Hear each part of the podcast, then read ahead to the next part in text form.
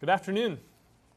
It is a joy and a blessing to be here today. We have many visitors with us, and we are extremely thankful for your presence. Uh, encouraged to have you here, and uh, hope that your, your time with us can be an encouragement to you as well. Invite you to open up your Bibles with us as we study today. Uh, if there's anything of, of any value to your spiritual life that's going to be said from this pulpit, it's not going to come from the mind of Grady Huggins. It's going to come from the mind of God and from His Word. I want to wish everybody a happy Father's Day uh, as we in our country are, are celebrating that today. And there, there's really no better way that we could spend that than to spend time worshiping and honoring our Heavenly Father. Uh, and remembering all that He has done for us, remembering the price that He paid to adopt us, uh, as we will here in, in a little while.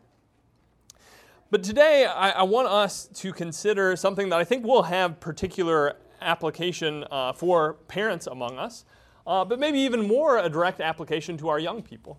And that is the idea of the age of accountability. Uh, you may have heard that phrase before. It's not a phrase that you would find in the Bible, but the principles that we are referring to when you use that phrase are principles that I think we will see within the scriptures. Uh, this idea of the age of accountability is a, a, phrase that has been coined to refer to the time in a child's life when they mature enough to become accountable before God, uh, to be guilty of sins that they commit, and thus a candidate to uh, obey the gospel.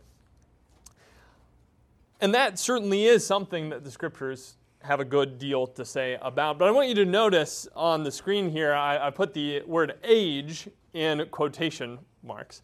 It's not that there is some certain age that, you know, on the, the child's 12th or 13th birthday, when they blow out the candles, all of a sudden now they're, they're magically accountable before God. That's certainly not what we see when we come to the scriptures. Uh, but there certainly is a point in each child's life when they do become accountable. Uh, and I think we'll see some principles within the scriptures that won't tell us exactly when that is, but will tell us at least maybe how that occurs. And so I hope our study today will be helpful, first and foremost, for our young people as they consider this in their own lives. Uh, as some of us, uh, our young people here may even be considering their own relationship with the Lord uh, and whether or not to commit their lives to the Lord uh, in, in baptism. And I hope it will be helpful to parents and grandparents among us, and really all of us, as we seek to, uh, to be an influence, a positive influence uh, on young people around us.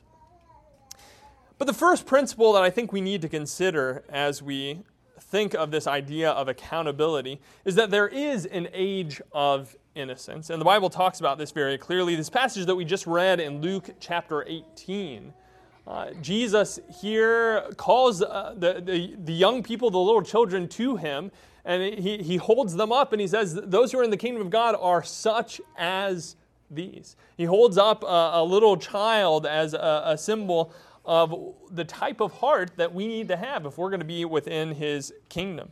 That we need to recapture a, a childlike heart of innocence. And so, uh, children are certainly at one point in their lives not lost and not exactly saved either. You might just say they are, are safe. They, they are not guilty of sin that they need to be saved from. If you want to look at a parallel passage with me in Matthew chapter 18, if you open your Bibles there. Matthew chapter 18, we see a similar instance here in verse 3 and 4 where Jesus' disciples have been talking about who is greatest in the kingdom. And Jesus kind of uh, takes them uh, uh, aside here in verse 2. He calls a child to himself and sets him before them. And he says in verse 3 Truly I say to you, unless you are converted and become like children, you will not enter the kingdom of heaven. Whoever then humbles himself as this child, he is the greatest in the kingdom of heaven.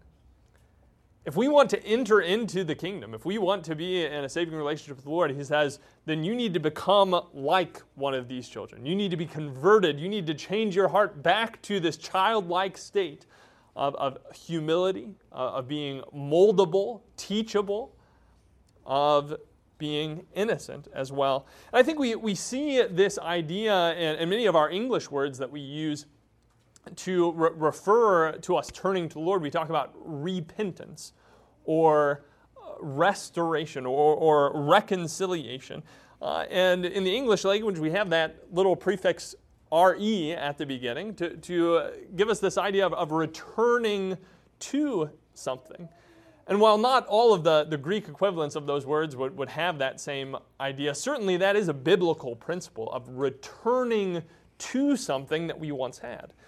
Um, for instance, in Acts chapter 3 and verse 19, as Peter is preaching there, he uh, calls them to action by saying in verse 19, Repent and return, or turn again, so that your sins may be wiped away. The idea of returning is that we, we've left something, we need to go back to it.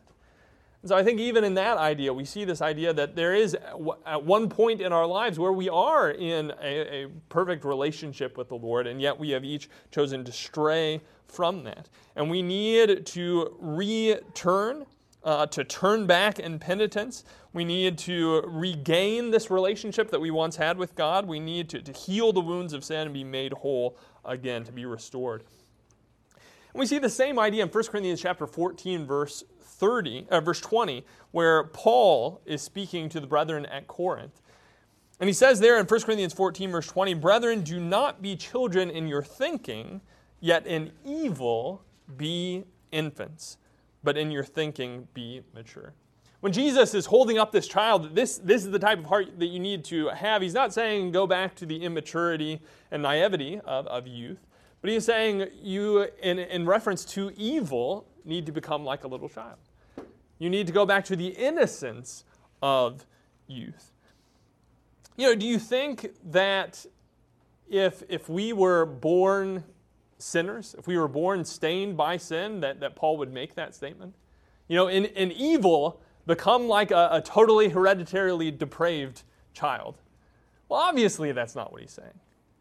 No, he, he's referring to the innocence of youth, that they are unstained by evil. And uh, somewhat recently in our Tuesday night class on Psalms, I know we covered Psalm 51, and many will go to that passage where David says in Psalm 51 and verse 5, Behold, I was brought forth in iniquity and in sin, my mother conceived me. And see, see there, David says he was, he was born in sin, he was born stained by sin. But I think we need to recognize that David is writing in poetic language um, and is using hyperbole as, as we often do. You might think if, if you're talking to your child, you might say, Well, if I've told you once, I've told you a thousand times. What, what do you mean? Do you, do you mean that you're actually keeping a tally there on the fridge and you, you just happened to, to cross the thousand mark? No, no, you, you're making a, a hyperbole to emphasize a point. I think that's what we see in Psalm 51 as well. In fact, we don't only see it in verse 5, but Psalm 51 and verse 4, David says there, Against you and you only I have sinned. Now, is that very literally the case? Well, I mean, certainly, first and foremost, David's sin is against God, a breaking of, of his character and his image within David's life. But David certainly sinned against a whole lot of other people. Uriah is dead. And the other men that fought in that battle with Uriah, there were probably others who died. He uh, committed uh, adultery with Bathsheba. D- David had sinned against many people, and yet he's emphasizing there, against you, you only I have sinned. Very next verse, in a very similar way, he says, from, from my mother's womb, I've gone astray, is basically what he's saying. From day one, I, ha- I have not been serving you like I need to. Uh, and so, clearly, as we look through the rest of the scripture, there is this age of innocence. We're not born sinners, we're not born in sin, stained by sin, but we are even urged to have a childlike heart of innocence. In evil, be as infants. And we see the same concept if you want to turn your Bibles with me to Deuteronomy chapter 1. Here in Deuteronomy chapter 1, Moses is recounting God's sentencing of the Israelites to wander in the wilderness. Uh, and how, because of, of those who rebelled against God and refused to go into the promised land uh, after the sending in of the 12 spies, uh, they were sentenced to, to wander in the wilderness until all those age 20 and over um, would, would die in the wilderness. Uh, here, notice what Moses says about that in uh, chapter 1 and verse 39.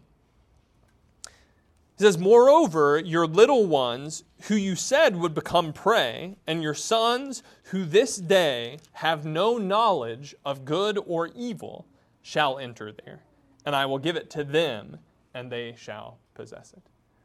And so, this, this younger generation, some of which had no knowledge of good and evil, he says, are the ones who will then enter into the land. So, there is an age at which we have no knowledge of good and evil, a, a time when a child is innocent.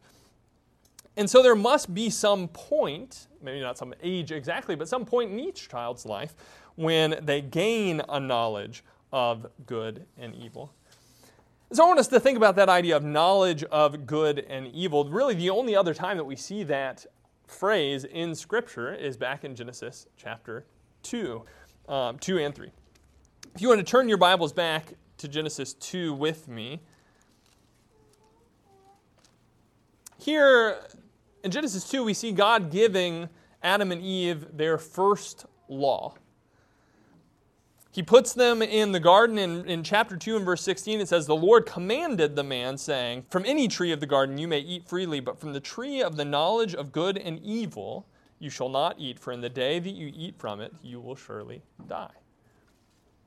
The one law that they're given is that they should not partake of the tree of the knowledge of good and evil. What, what does that mean?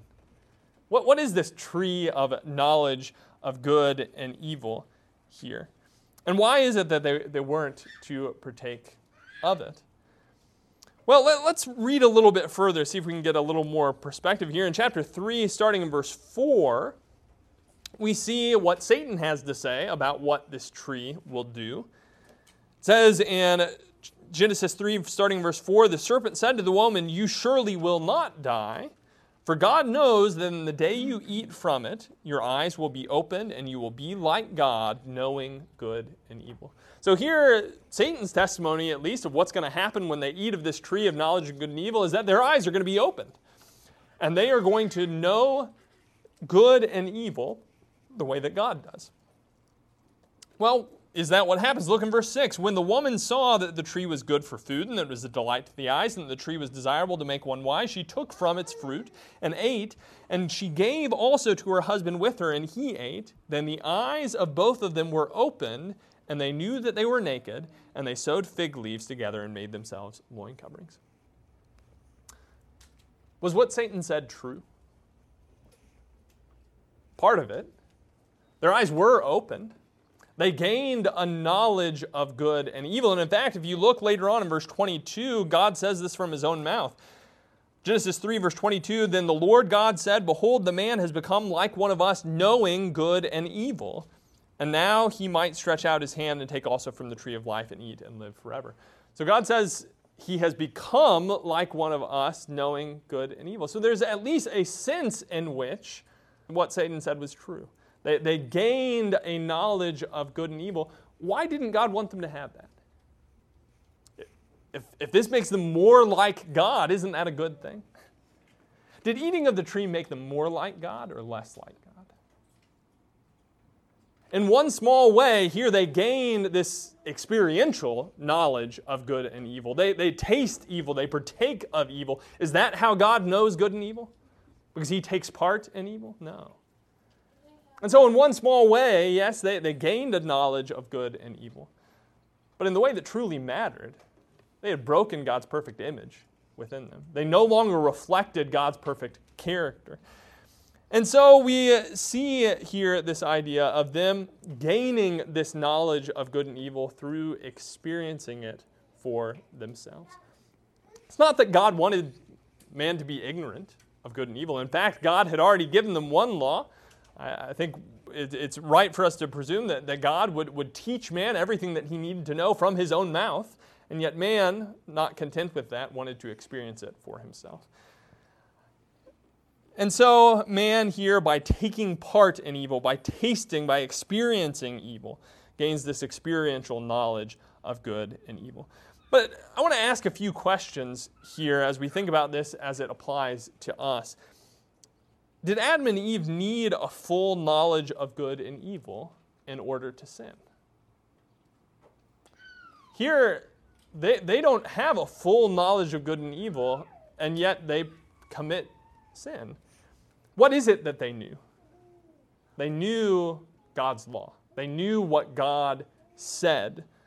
Uh, and so, while they might not have had their, their full moral sensibilities at this point, uh, they were able to commit sin because they had a knowledge of an objective moral law that God had given them.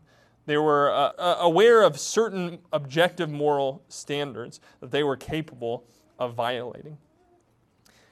And I think what we'll see as we look through the rest of the scriptures as it applies to us is that there is some parallel here to us.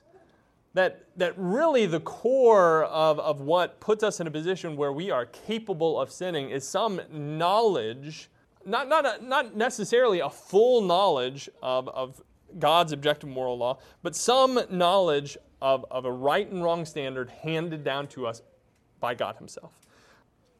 If we look into the New Testament, we see that it's really a knowledge of law, whether that be directly understanding a law given to us by God or, or knowing it um, in our, our conscience. It's a knowledge of law that makes us in a position where we are capable of sinning.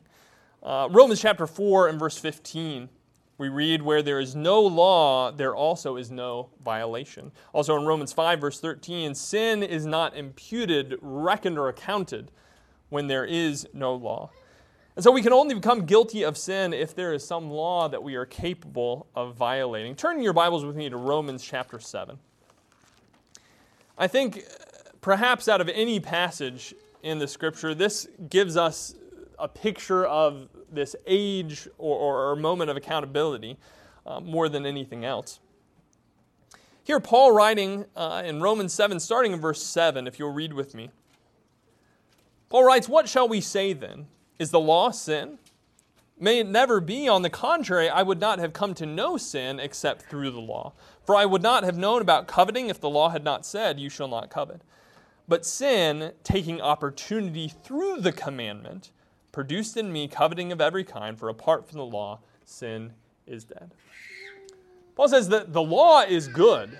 The law is right. The law gives us an awareness of what is right and wrong. But as the law gives us an opportunity to do right, it also gives us an opportunity to do wrong, to choose to violate that law. We see also in verse 11, he says, For sin, taking an opportunity through the commandment, deceived me through it and killed me. It's, it's through a knowledge of the law, of the commandment, that just like Adam and Eve, they have an opportunity to violate that commandment and do wrong. But notice what Paul says in verse 9. Paul writes, I was once alive apart from the law, but when the commandment came, sin became alive and I died. When was Paul alive apart from law? Paul was born under the Old Covenant. Paul was born a Jew uh, into a covenant relationship with the Lord, circumcised the eighth day to, to ratify that, that covenant. Paul was never alive outside of law. So, how can Paul say, I was once alive apart from law? I think the logical conclusion here is that Paul is talking about a time where he had no consciousness of God's law. And yet there was a time where he gained a certain consciousness of God's law, and sin took the opportunity and killed him. And so, for each of us, there's, there's a, a time where we have no knowledge of, of objective moral law. And yet, at some point in our lives, the commandment comes. And we become conscious of some objective moral standard that we are amenable to. At that point, we have the opportunity to choose to obey that law or to disobey that law in a very similar fashion to Adam and Eve. And what we're talking about here is not a simple acknowledgement of law. You know, a, a three year old child can know if I misbehave in church, I'm going to get a spanking. You know, that, that doesn't mean that they are consciously aware of some objective moral law that makes their actions wrong, right? They just know that if they act that way, mom and dad are going to punish them. It's kind of a, a cause and effect understanding of law. Our, our dog Maggie even has that understanding of law. There, there's one time when we were in St. Louis that we came home from services and uh, Maggie was still somewhat of a puppy. We had just been giving her a little more freedom, and we walked through the door, and immediately her ears go down and her tail goes between her legs. She knew she had done something wrong, right? She had chewed up one of our pillows. That never happened again. But she had a, an understanding of having done something wrong. Why? Was it because there was this objective moral awareness within Maggie that she knew chewing up pillows was wrong? No. No, but she had an awareness of standards that we had given to her, and that she didn't live up to those standards, there was going to be consequences. And so, in the same way, a child, certainly at a very early age, can have an awareness of, of right and wrong in the sense of cause and effect, in the sense of uh, a standard handed down by, by parents or whoever it may be. But there must come at some point an awareness of, of, of a deeper, objective, moral standard that this isn't wrong because mom and dad said this is wrong. This is wrong because, because it's wrong. And when we gain that consciousness of law, that's where sin takes the opportunity. That's where the commandment comes Sin takes the opportunity, and just as Paul says here, it kills us. And so, in a very similar fashion, really, to Adam and Eve, uh, we, we at some point taste evil. We experience evil, at which point, uh, I think in a very similar way, our, our eyes are opened um, to a, a full acknowledgement and recognition of our own guilt before God. And we see this same idea in James chapter 4 and verse 17. There, James writes, To one who knows the right thing to do and does not do it, to him it is sin. It's a knowledge of what we are to do that gives us the opportunity to disobey that knowledge. But is the implication there that as long as I'm ignorant, as long as I don't know, then it's not sin? I think we need to recognize uh, maybe another idea within the scriptures, and that is a certain accountability for ignorance. If you want to turn your Bibles with me to Leviticus chapter 5. Certainly, God does not hold us accountable for that which we are incapable of knowing or understanding. Uh, God is a just God. But, but notice here in Leviticus chapter 5, the instructions given about uh, unwillful sin. If you'll read with me in Leviticus 5, verse 17, it says, Now if a person sins and does any of the things which the Lord has commanded not to be done, though he was unaware, still he is guilty and shall be punished. Verse 18, it goes on to describe the type of offering that was needed to, to be given for uh, a sin of, of ignorance, of unawareness. Obviously, there's some point at which he becomes aware of this sin. But it says there in verse 19, it is a guilt offering. He was certainly guilty before the Lord. It's possible that I can be ignorant of doing something and I still be doing wrong. I still be guilty of violating God's perfect standard. We understand this uh, in, in, the realm of, of physical law as re- well. You know, I can be guilty of speeding even if I tell the officer, well, I, I didn't see the, the speed limit sign. Well, too bad. It was there. you, you, you, should have seen it. You should have uh, abode by it. Uh, and so I think w- we see that we are accountable not only when we do have the knowledge, but when we're capable of having the knowledge when it is available to us. Um, we may be ignorant and yet guilty because it is willful ignorance, because it is negligent ignorance. And we see a, a more thorough treatment of this in Numbers chapter 15. Numbers chapter 15, starting in 20, verse 22, we see a, a long instruction about the type of, of offerings that were to be given for unintentional sin. But I, I want to focus in on verse 30 and 31 here. Numbers 15, starting verse 30. It says, But the person who does anything defiantly, whether he is native or an alien, that one is blaspheming the Lord, and that person shall be cut off from among his people. Because he has despised the word of the Lord and has broken his commandment, that person shall be completely cut off. His guilt will be on him. So here, he has just given all this instructions on how ignorant, unwillful sin can be forgiven. God is merciful towards that.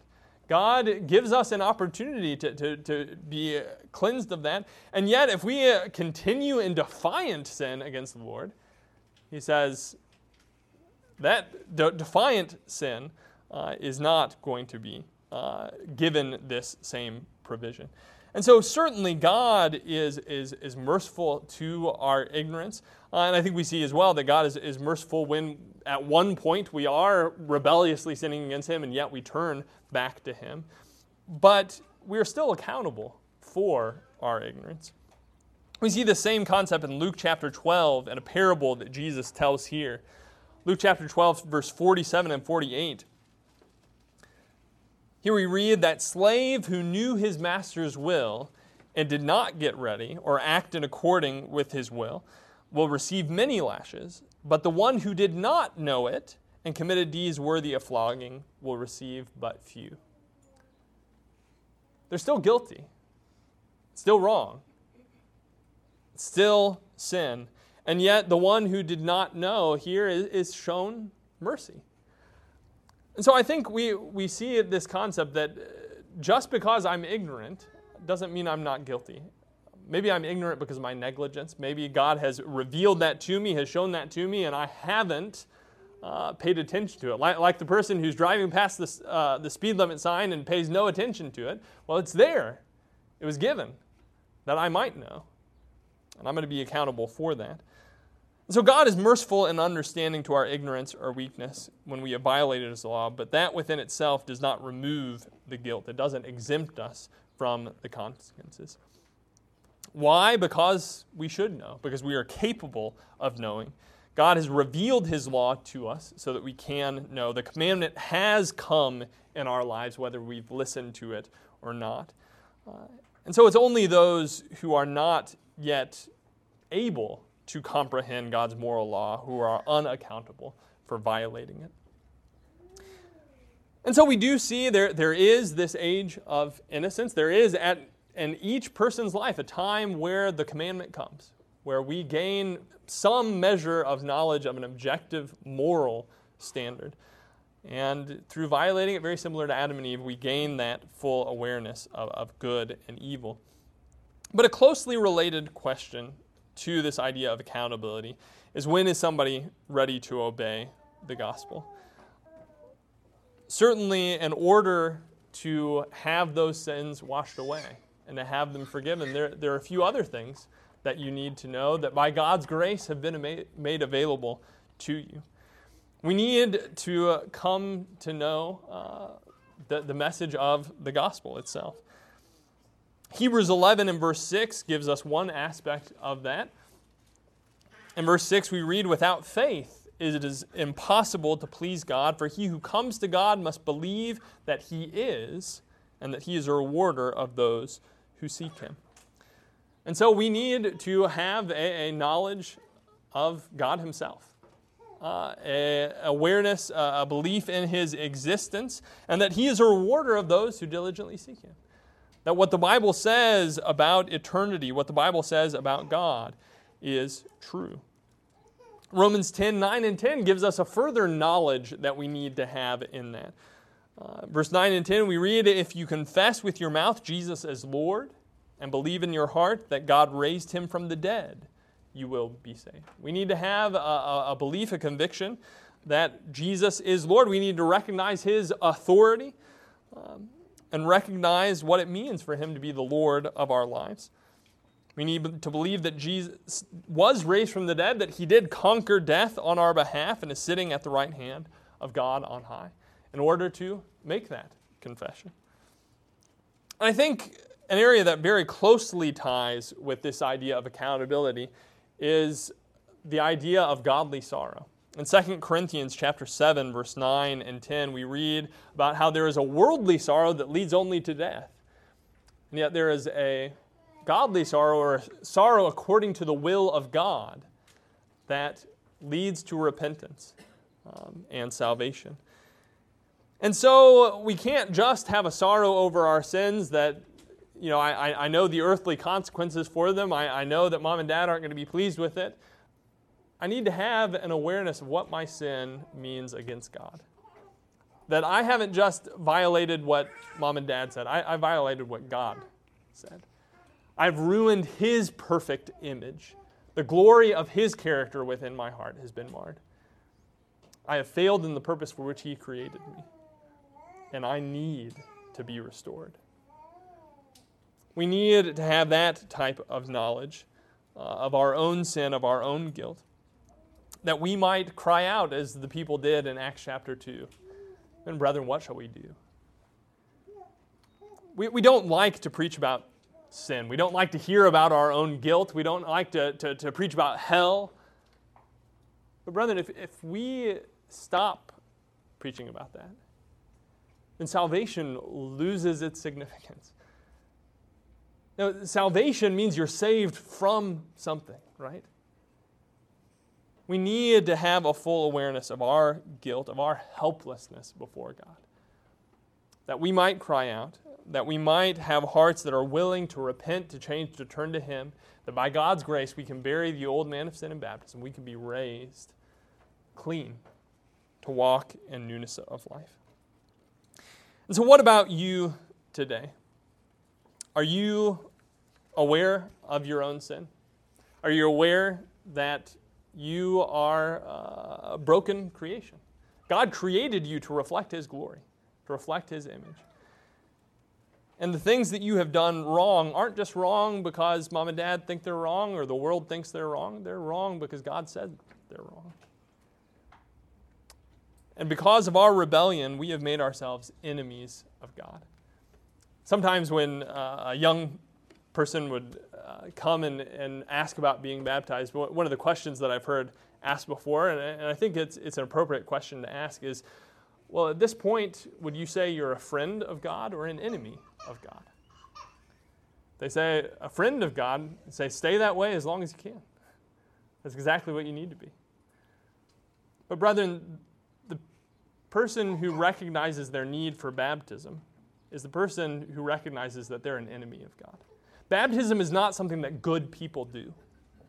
Baptism is something that bad people do to become good. It's by God's grace that we can be saved. If we're willing to submit ourselves to Him, to turn our hearts over to Him, are you willing to do that today? If you recognize that you are condemned before God, that you need His grace to cleanse you so you can have a hope of eternity in His presence, why wait? Make that commitment today. And if you have made that commitment, but you've dug back up the old man of sin, and he's alive and well, maybe not so well, won't you make the changes that you need to? If there's anything that we can do to help you today to make your life right with the Lord, by God's grace, you can be forgiven. Won't you please let us know how we can help at this time uh, as we sing?